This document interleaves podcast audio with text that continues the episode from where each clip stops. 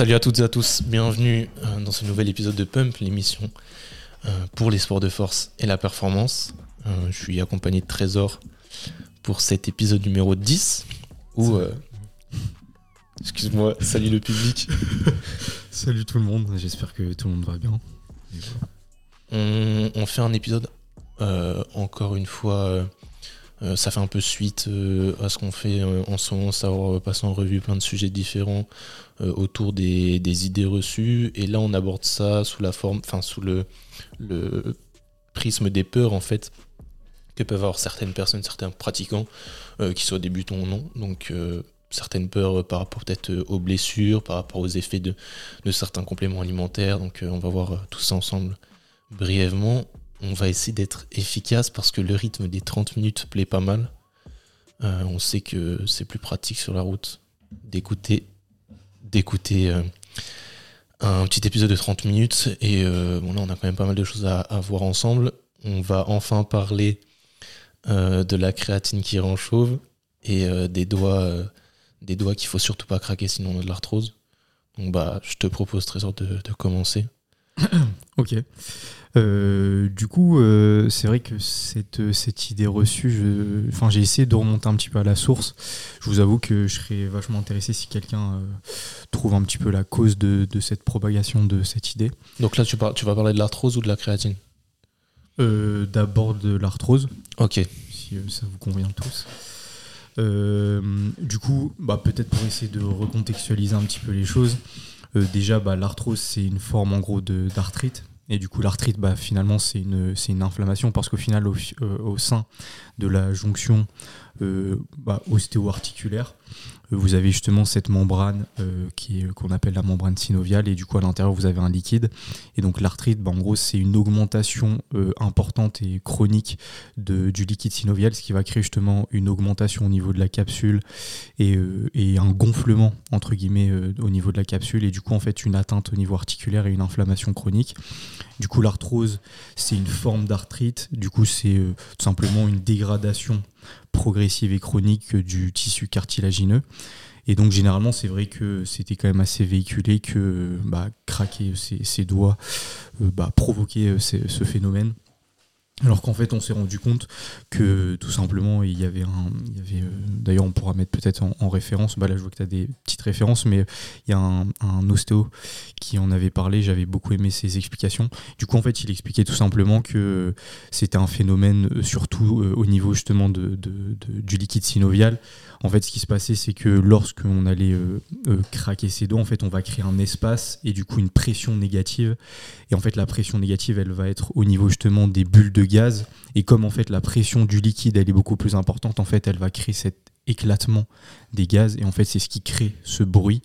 Et, euh, généralement en fait c'est même enfin on se rend compte que c'est même un facteur un petit peu de, bonne santé entre guillemets puisque ça, ça démontre un petit peu que bah, l'articulation est entre guillemets euh, bien euh, lubrifiée et qu'il y a une, une, bonne synthèse justement du liquide synovial. Et du coup bah, c'est aussi un, facteur de, santé.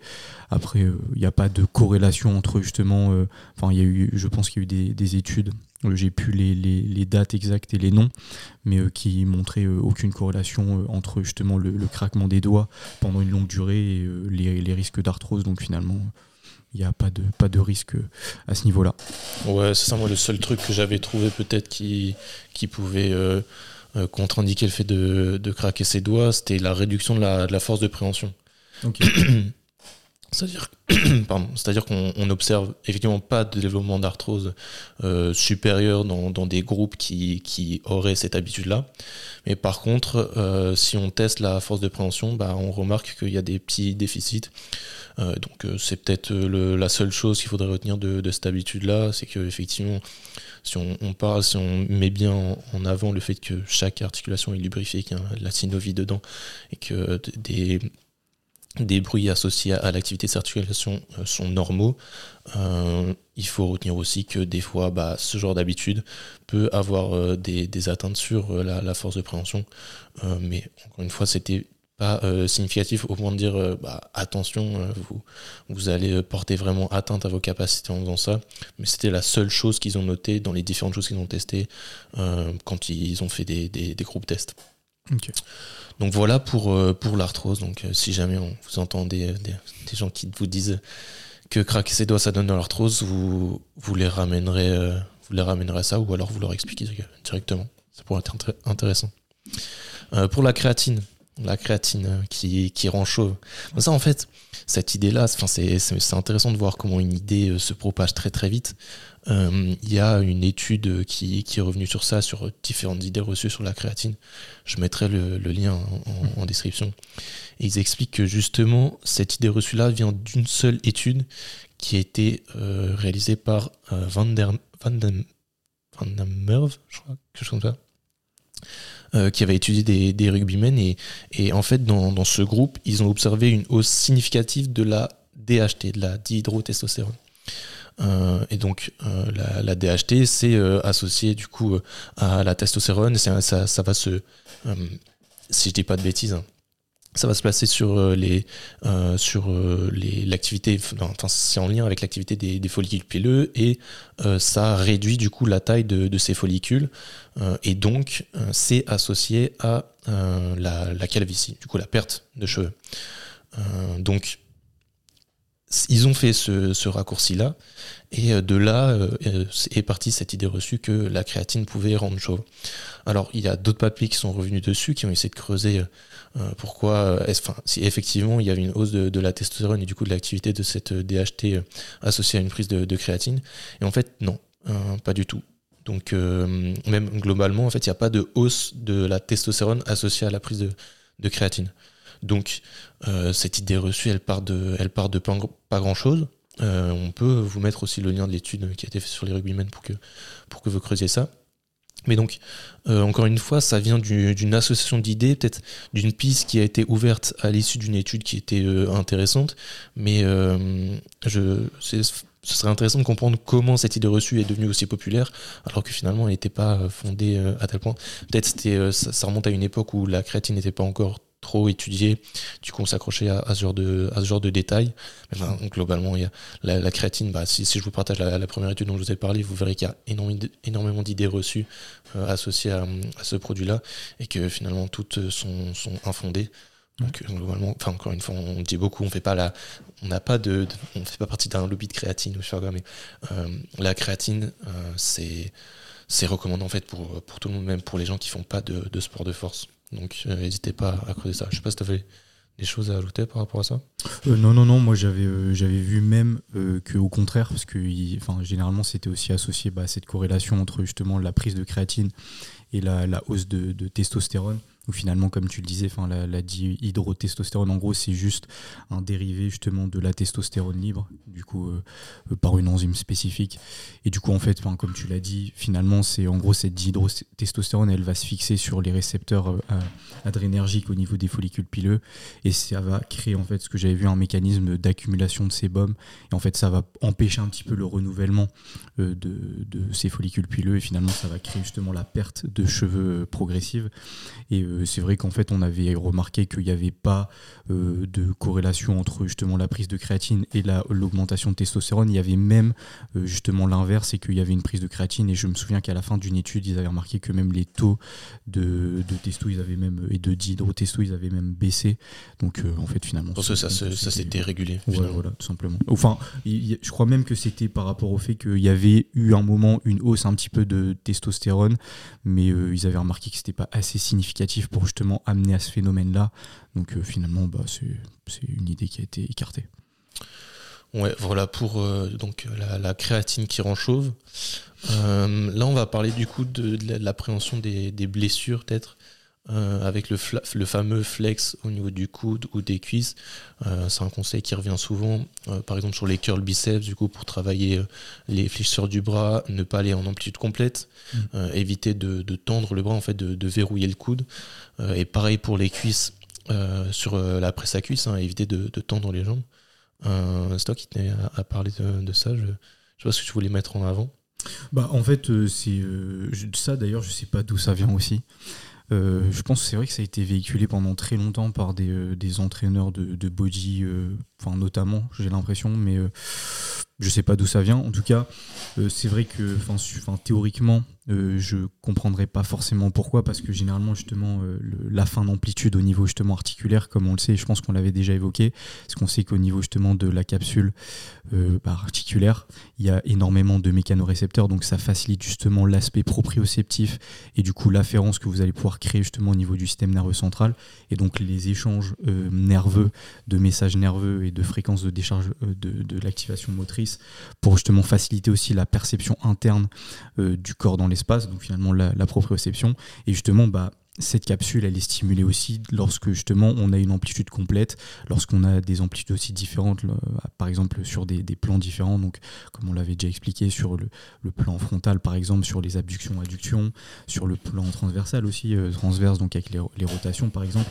Donc c'est vrai que en termes de santé articulaire, et pour faciliter aussi justement le, la perception interne justement du placement d'une articulation dans l'espace, bah, c'est euh, déterminant. Donc euh, finalement, ce serait contre-productif de, de conseiller cette chose-là.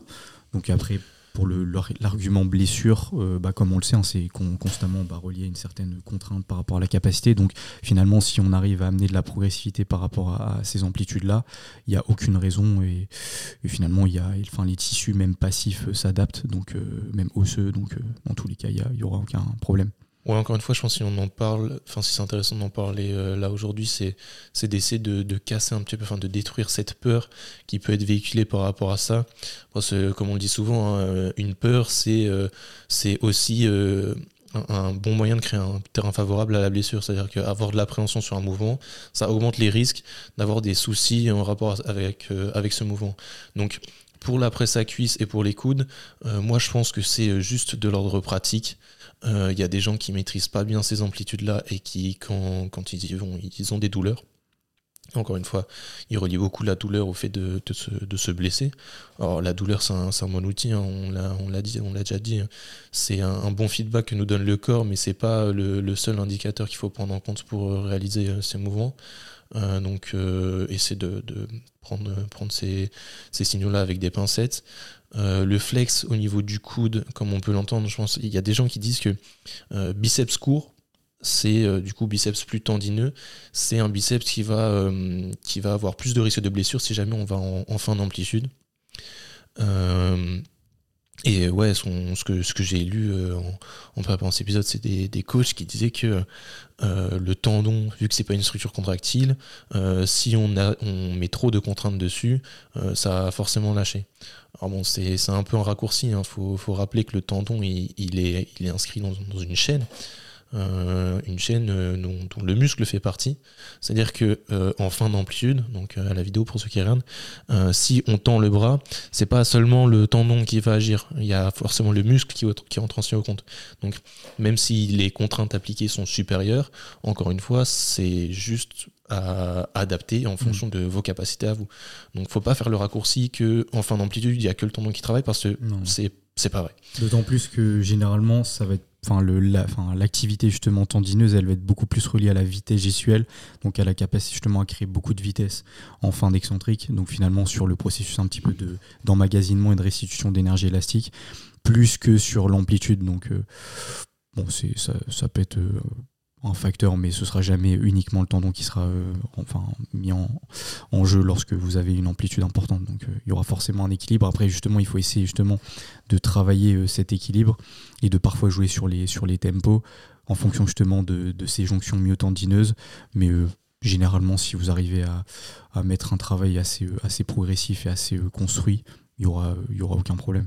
Ouais, et puis sinon pour la presse à cuisse, c'est juste la peur de se retourner les, les genoux, hein, se retourner les jambes. Hein. C'est vidéos populaires, des vidéos un peu, un peu choc où on voit des gens qui, qui à la presse mettent euh, pas forcément très lourd, hein, mais s'amusent en fait à hum, comment dire à claquer le, le, genou, enfin en fait à, tendre le genou euh, très fort et euh, enfin juste à la vidéo on peut pas expliquer pourquoi ces gens-là se retrouvent à, à, se retourner les jambes, mais donc ils vont très vite dans l'amplitude dans l'amplitude maximale et euh, surtout va se retourner les genoux. Et donc euh, la peur pour se protéger de ça, le, le, conseil qui est mis en place, qui est partagé pour se protéger de ça, c'est euh, bah, garder toujours les, les, jambes un peu fléchies et ne jamais aller dans, dans l'amplitude complète.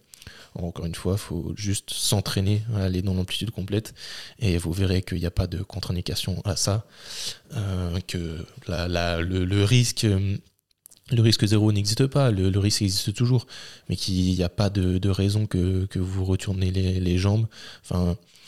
Quand vous tenez debout et que vous avez les jambes tendues, euh, vous n'avez pas peur que d'un coup la jambe se, retourne. Euh, bon, même si la contrainte appliquée n'est pas, la même, il faut, voir euh, jusqu'où vous chargez votre, presse, à cuisse.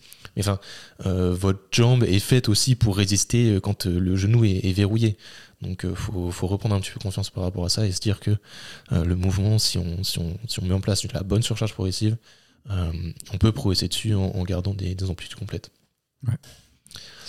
Ok, euh, il y en a un petit là euh, sur les protéines en poudre qu'on peut, euh, qu'on peut aborder brièvement. Je sais pas si tu as envie de creuser ça. J'ai l'impression d'en parler souvent, mais le, en fait, il y a des gens qui ont peur de prendre des protéines en poudre parce qu'ils pensent que ça va, ça va causer des problèmes au rein. il me semble qu'on en a parlé avec Nancy d'ailleurs dans, l'épisode 8. Ouais. Mais du coup, on revient dessus. Ouais, bon, on va, on va revenir dessus un petit peu ouais, rapidement. Mais, mais en gros, euh, je sais pas non plus euh, comment ça a été véhiculé cette, cette histoire. Alors moi j'ai une petite théorie. Ok. C'est parce que en santé, quand on a des pathologies rénales, ce qu'on a tendance à faire, c'est passer en hypoprotidique. Ouais. Pour éviter de, de, solliciter trop les reins, justement. Ouais, ouais peut-être que on, s'est amené à faire ça. Donc ils ont fait le, la, la, fin, du sein. Ouais. ils sont allés dans, dans l'inverse et ils se sont dit du coup les, les, les, protéines posent des problèmes. Ouais. Euh, bah en fait, euh, on va essayer de faire un petit point global. En gros, euh, on a remarqué que généralement, le, c'est surtout relié au taux de conversion et à la dégradation des protéines au sein du corps. Physiologiquement, en gros, ce qui va se passer, c'est que, pour ceux qui, aiment bien, c'est que, bah, vous le savez, il y a un groupement amine qui est au niveau des protéines et aussi un acide carboxylique. Et en fait, ce groupement-là, il va être entre guillemets isolé, est ce qui va créer du coup de l'ammoniac donc c'est NH3. Et en fait, ça, c'est une substance qui est neurotoxique. Et en fait, finalement, il y a plusieurs processus euh, que le corps met en place pour justement éliminer, éliminer ou euh, comment dire convertir cette chose-là pour euh, finalement bah, éliminer cette substance toxique. Donc ce qui va se passer, c'est que soit il va y avoir l'ammoniogénèse ou soit l'uréogénèse. Et en gros, ce qui se passe, c'est tout simplement, en gros, on va convertir au niveau, euh, au niveau hépatique, donc au niveau du foie, euh, cet ammoniac en, euh, en, urée. Du coup, c'est une substance qui, qui n'est pas toxique et finalement qui va être éliminée. Et en fait, on, a remarqué qu'en fait, la capacité d'uréogénèse vraiment au niveau hépatique, elle, enfin, la limite supérieure, c'était aux alentours de 3,5 grammes par kilogramme de poids de corps. Donc, c'est assez costaud. c'est une quantité de protéines que je pense personne n'a entre guillemets. Enfin, en tout cas, j'ai jamais vu. Et euh, c'est à partir de ce seuil-là qu'on remarque que bah, finalement, pour convertir et finalement éliminer l'ammoniac, bah, ça va être beaucoup plus compliqué au niveau hépatique. Donc finalement, il y aurait potentiellement une atteinte au niveau rénal et finalement des conséquences un petit peu négatives par rapport à ça. Mais du coup, ce seuil-là, pour l'atteindre, c'est... Euh, enfin, je sais pas ton avis. Mais... Ouais, non, pour avoir des ordres de grandeur, il hein, faut se dire que la population normale, on recommande d'être à 0,83, il me semble. 0,83 grammes de protéines par kilo de poids de corps. Et, que c'est pas euh, facile euh, d'atteindre euh, ces quotas-là déjà hein, dans, une alimentation normale pour des gens qui mangent pas beaucoup. C'est déjà conséquent. Mm. et les sportifs, hein, les fameux 1,6, hein, on, on, on, y revient souvent. Mais ça va jusqu'à 2. bah, on, entend même 2,2. Ouais, 2,2 dans la limite supérieure, mais j'ai jamais vu au-delà. Ouais, c'est ça. Donc 3,5, c'est. Ouais, non, non, je pense c'est c'est compliqué à atteindre. Euh, donc euh, c'est pour ça, faut, faut, et même faut dissocier du coup euh, cette idée des protéines en poudre, parce que là du coup on parle des protéines globales, du macronutriment, de la, mm. molécule globale. Donc c'est pas les protéines en poudre en elles-mêmes qui, qui causent ces problèmes-là. c'est en fait, c'est le problème, c'est que c'est avec ces protéines-là qu'on peut y arriver plus facilement. C'est ça. Parce que du coup, atteindre ces fameux 3,5, euh, grammes par kilo de poids corps, c'est plus facile de descendre avec euh, des, protéines en poudre. Mm. Donc euh, voilà encore un petit, un petit raccourci qui a, qui a été fait.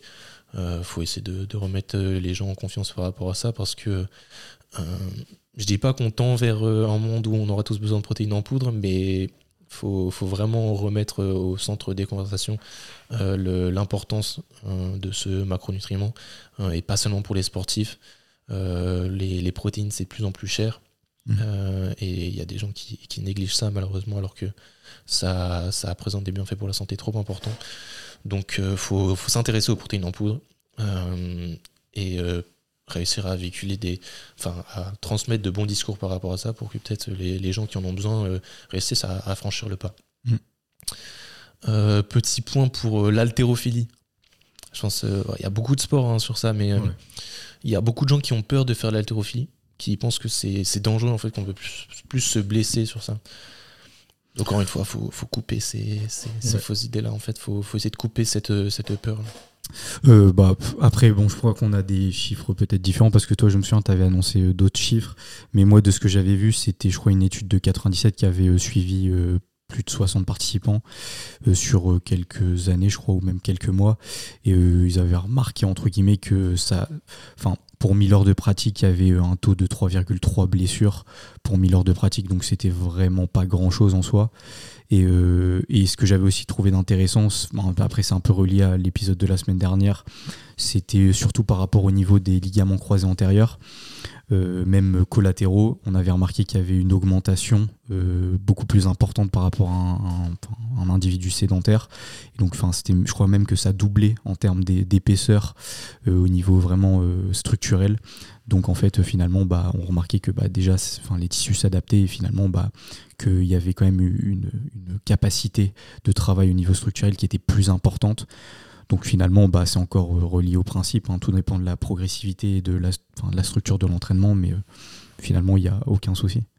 Salut Jade. Ouais, j'ai à peu près les mêmes chiffres, hein, mais je me souviens plus des valeurs qu'il y avait pour le, football, mais c'était ça qui était intéressant de, mettre en relation. Il me semble que le football, c'était. Euh, ouais, il faut, faut, que je ressorte les chiffres, faut que je remette les, études euh, en description. Mais, c'était beaucoup plus important. En fait, ouais, ce qui était intéressant, c'est qu'on se rendait compte que le foot, euh, pour 1000 heures de pratique, il y avait beaucoup plus de blessures que mm. pour l'haltérophilie, euh, parce qu'on se retrouve dans un cadre qu'on ne maîtrise pas. Mm. Alors qu'il euh, y, a des sauts, il y a des courses, il y a une confrontation à un adversaire. Donc ça, ça augmente les risques de sortir du cadre dans lequel on est entraîné et, habitué. alors qu'en haltérophilie, on fait toujours le même mouvement. Et on s'entraîne à faire ce mouvement-là de, de mieux en mieux. Donc évidemment, il y a de la charge.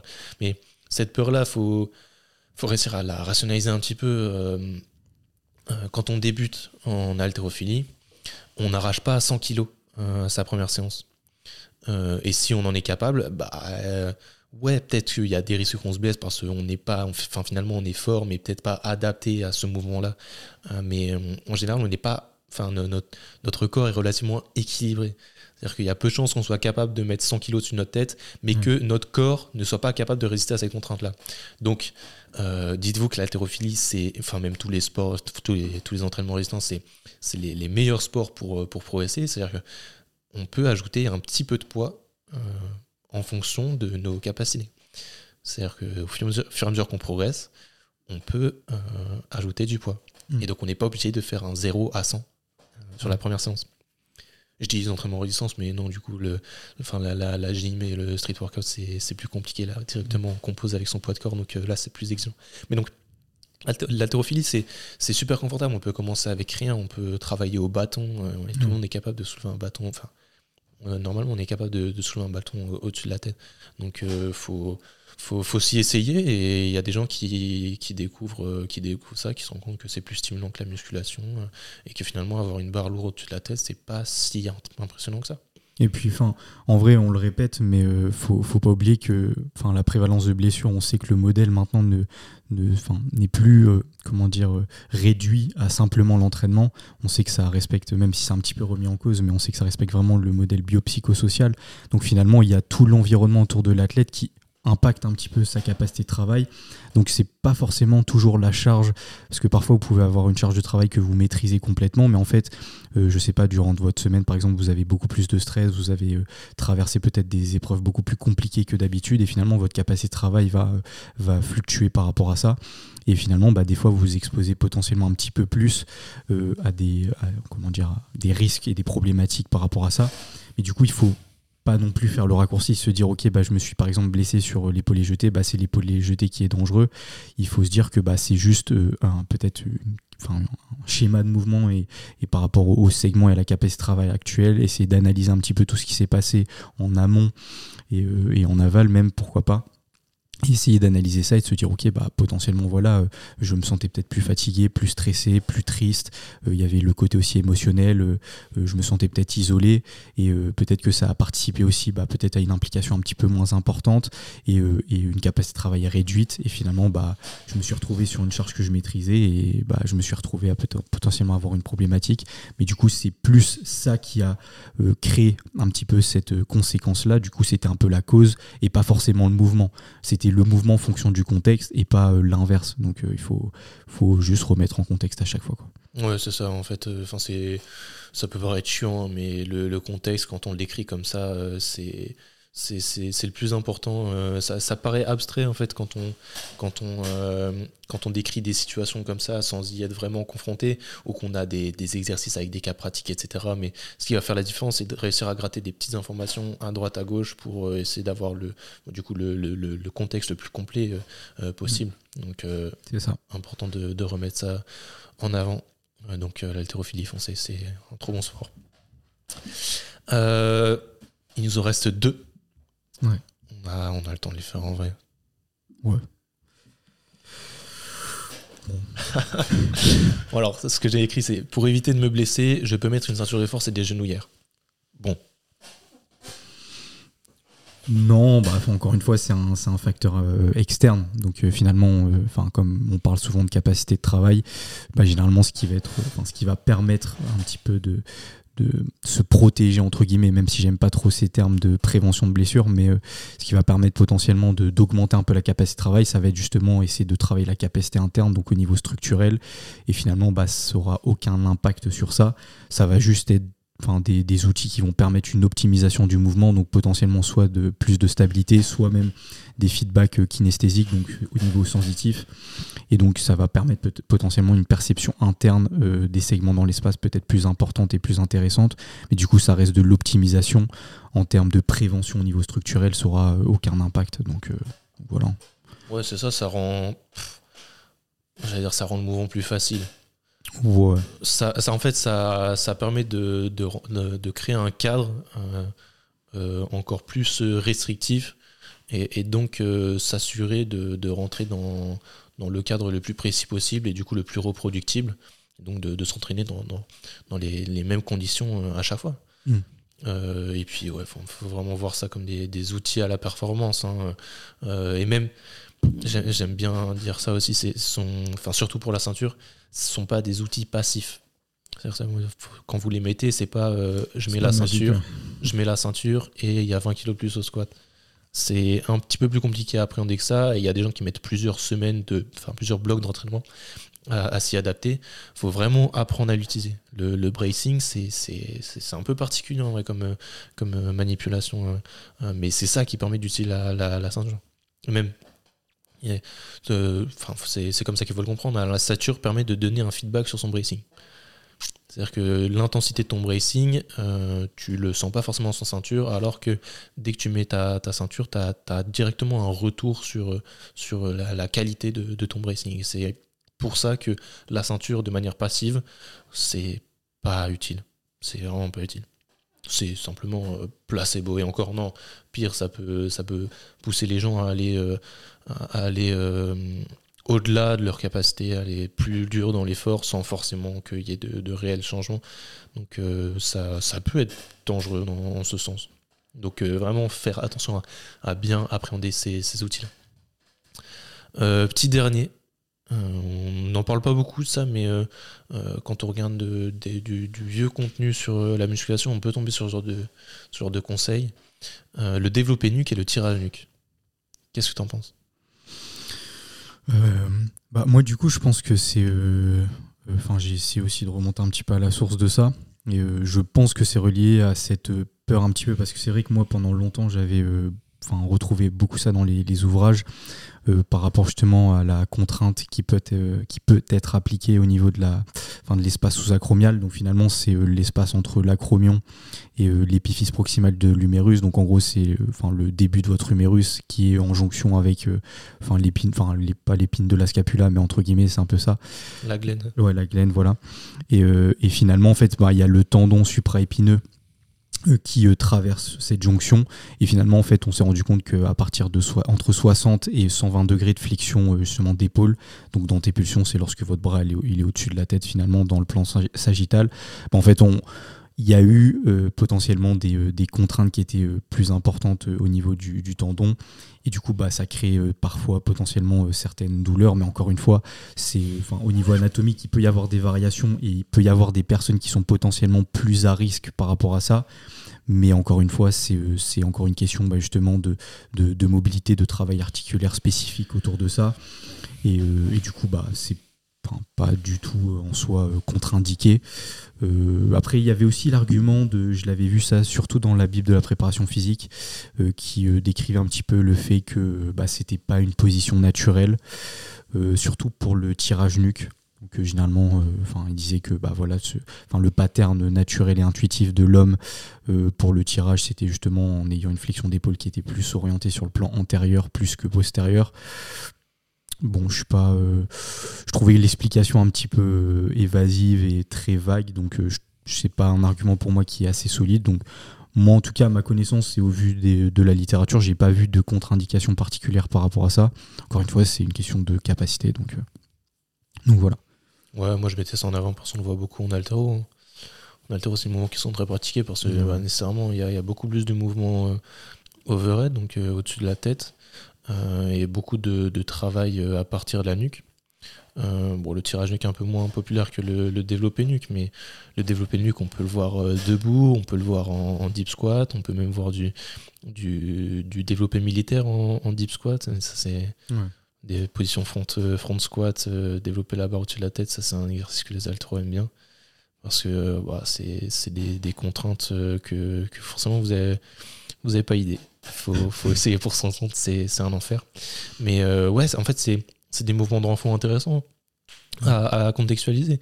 Euh, évidemment, si vous voyez ça en salle de musculation, vous pouvez poser la question est-ce que le type sait ce qu'il fait? Est-ce qu'il se rend compte que c'est peut-être pas le meilleur moyen euh, de développer euh, ses, grands dorsaux ou quoi que ce soit? Vous pouvez discuter, mais allez pas pointer du doigt tout de suite cet exercice en, disant que c'est un mauvais exercice. On entend aussi que c'est mauvais pour du coup la, plus globalement la, la coiffe des rotateurs, etc c'est pas c'est pas vrai c'est pas il y, a, y a, pas pas de risque pour ça en fait euh, encore une fois c'est si vous êtes habitué à toujours tirer devant vous mm. en tirage et que d'un coup on vous propose de tirer en nuque et que vous gardez les mêmes charges bah vu que c'est pas la même position du coude dans l'espace, qu'on n'est pas dans, les mêmes degrés de, de flexion euh, pour, pour l'épaule, euh, il se peut que euh, ça applique des contraintes très élevées à, d'autres tissus, mmh. tissus qui ne seraient pas adaptés. Donc, encore une fois, c'est qu'une question d'entraînement, d'habitude et mmh. de, surcharge cohérente. Donc, il n'y a, pas de contre-indication à ça. Mais enfin, si, si on doit recommander cet exercice, je dirais que, à part pour les haltérophiles, il y a, y a l'intérêt est relativement euh, enfin est, réduit on va dire. Bah, la position elle est jamais jamais très confortable. Euh, c'est à dire que les gens ont du mal à mettre à mettre lourd à appliquer une grosse contrainte du coup. Donc euh, et puis même pour le tirage nuque, enfin entre guillemets, d'un point de vue vraiment hypertrophie, euh, généralement comme bah, les gens ont quand même une capacité en, antépulsion qui est un peu limitée, généralement ça va changer un petit peu le pattern scapulaire et ça va limiter un petit peu la, rétraction que l'on pourrait chercher potentiellement sur un, tirage poitrine, tout simplement, pour vraiment viser euh, euh, bah, les rhomboïdes trapèzes moyens par exemple. Et du coup ça va potentiellement amener un bras de levier interne au niveau des groupes musculaires spécifiques qui va être moins intéressant et du coup un désavantage mécanique du coup une tension mécanique peut-être euh, inférieure que sur un tirage dans une position différente. Donc ce serait pas forcément euh, intéressant, mais ça va, ça va pas forcément être lié à un risque potentiel de blessure. Ça va être plus relié à une optimisation justement de la biomécanique euh, spécifique de l'individu, quoi. Ouais, voilà.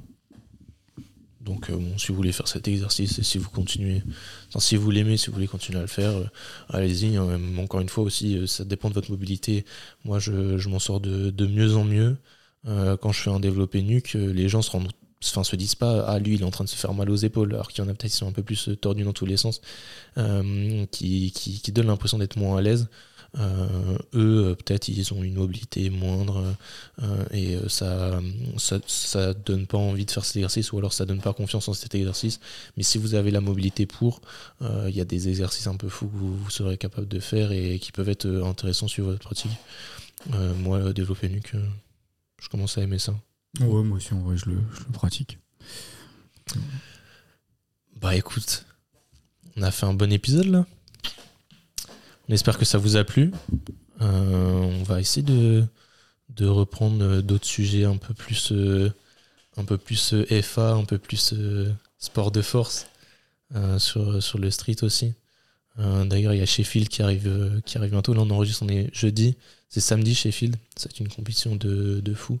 On fera peut-être des petits retours dessus pour voir ce, que, ce, que, ce, que, cette compétition dit, si jamais il y a des évolutions dans, dans la FA qui, qui se laisse transparaître. On a d'autres idées de sujets, mais euh, évidemment, si vous, vous avez des, idées de sujets, n'hésitez pas à le dire, à partager. Ça peut être intéressant de voir ce qui vous, euh, vous intéresse. Et si cet épisode vous a plu, bah, pareil. Hein. Un maximum de retours euh, dans, le chat, que ce soit sur, sur YouTube, sur les podcasts ou sur le compte Insta de, de l'émission directement. Nous, on va vous laisser là. Peut-être au prochain épisode, on aura un invité. Mm. Mais encore une fois, ça demande de l'organisation, donc euh, on promet rien. Mais euh, sachez qu'on continuera toujours à, proposer du contenu parce que ça nous fait, ça nous fait kiffer. Donc euh, merci à vous de nous, de nous, suivre et de nous, nous encourager dans ça.